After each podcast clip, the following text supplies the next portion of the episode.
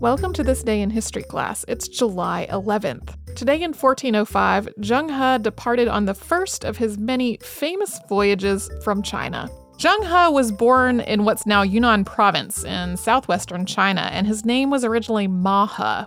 The Ming army invaded the region where he was living when he was still a boy, and he was taken captive. Almost three years later, he was castrated, which was a really common thing for captives of the army at this time. Many people didn't survive this procedure, but he did, and he was sent to serve Zhu Yuanzhang, the Hongwu Emperor. He wound up traveling with the prince Zhu Di on military expeditions. Zhu Di eventually became the emperor. That was after a civil war, and he gifted Ma He with a new name, and that name was Zheng. Zhu Di became the Yongle Emperor. He decided to mount a series of enormous treasure expeditions, and he selected Zheng He as the commander. This fleet was huge. It contained hundreds of ships, about twenty-eight hundred total people in the fleet.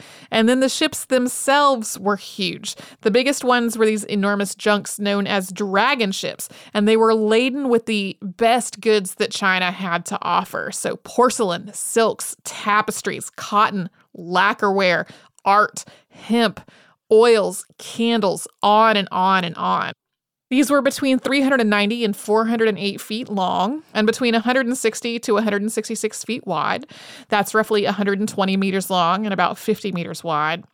And they were also full of very luxurious accommodations. These accommodations were for Chinese diplomats and for other diplomats from other countries. The idea was that these ships would go to these countries, they would reestablish diplomatic relationships, and then diplomats would return from those countries back to China. There were also warships in the fleet, supply boats, lots of other vessels.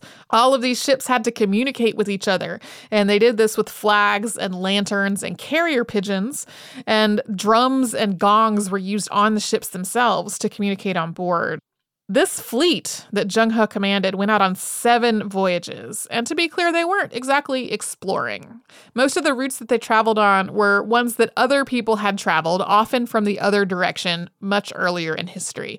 Like, like I said earlier, the point was to reestablish diplomatic and trading relationships, mostly to places that China already knew existed. They did huge diplomatic work during all of this, and these voyages were so far-ranging. They went down the coast of China. They went through what is now Vietnam, Borneo, and Sumatra, on to India and the Arabian Peninsula, and then down the coast of Africa to Mozambique. So, so much of that part of the world covered in these voyages.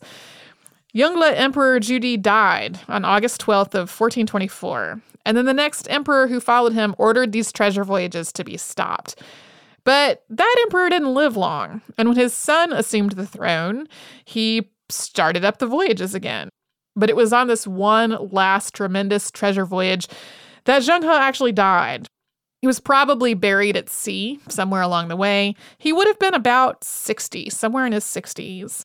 In addition to commanding these huge voyages, he had probably taken at least one pilgrimage to Mecca, and he also documented all of these voyages, and this would have been just a treasure trove of information about life in all of these places during this time. But in fourteen seventy-seven, all of his documents and papers were lost. This might have actually been an intentional act of destruction.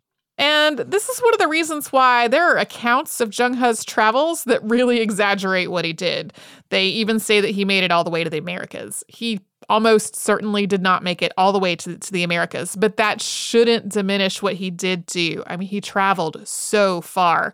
And the goods that he was taking to all these places were so rich that later on, when Europeans started to make their way to these same countries, the people there weren't quite as impressed. They really thought that what they had seen earlier from China was much better.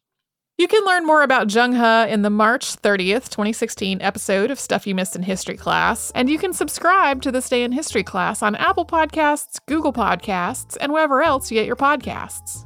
Tune in tomorrow for a bizarre deportation.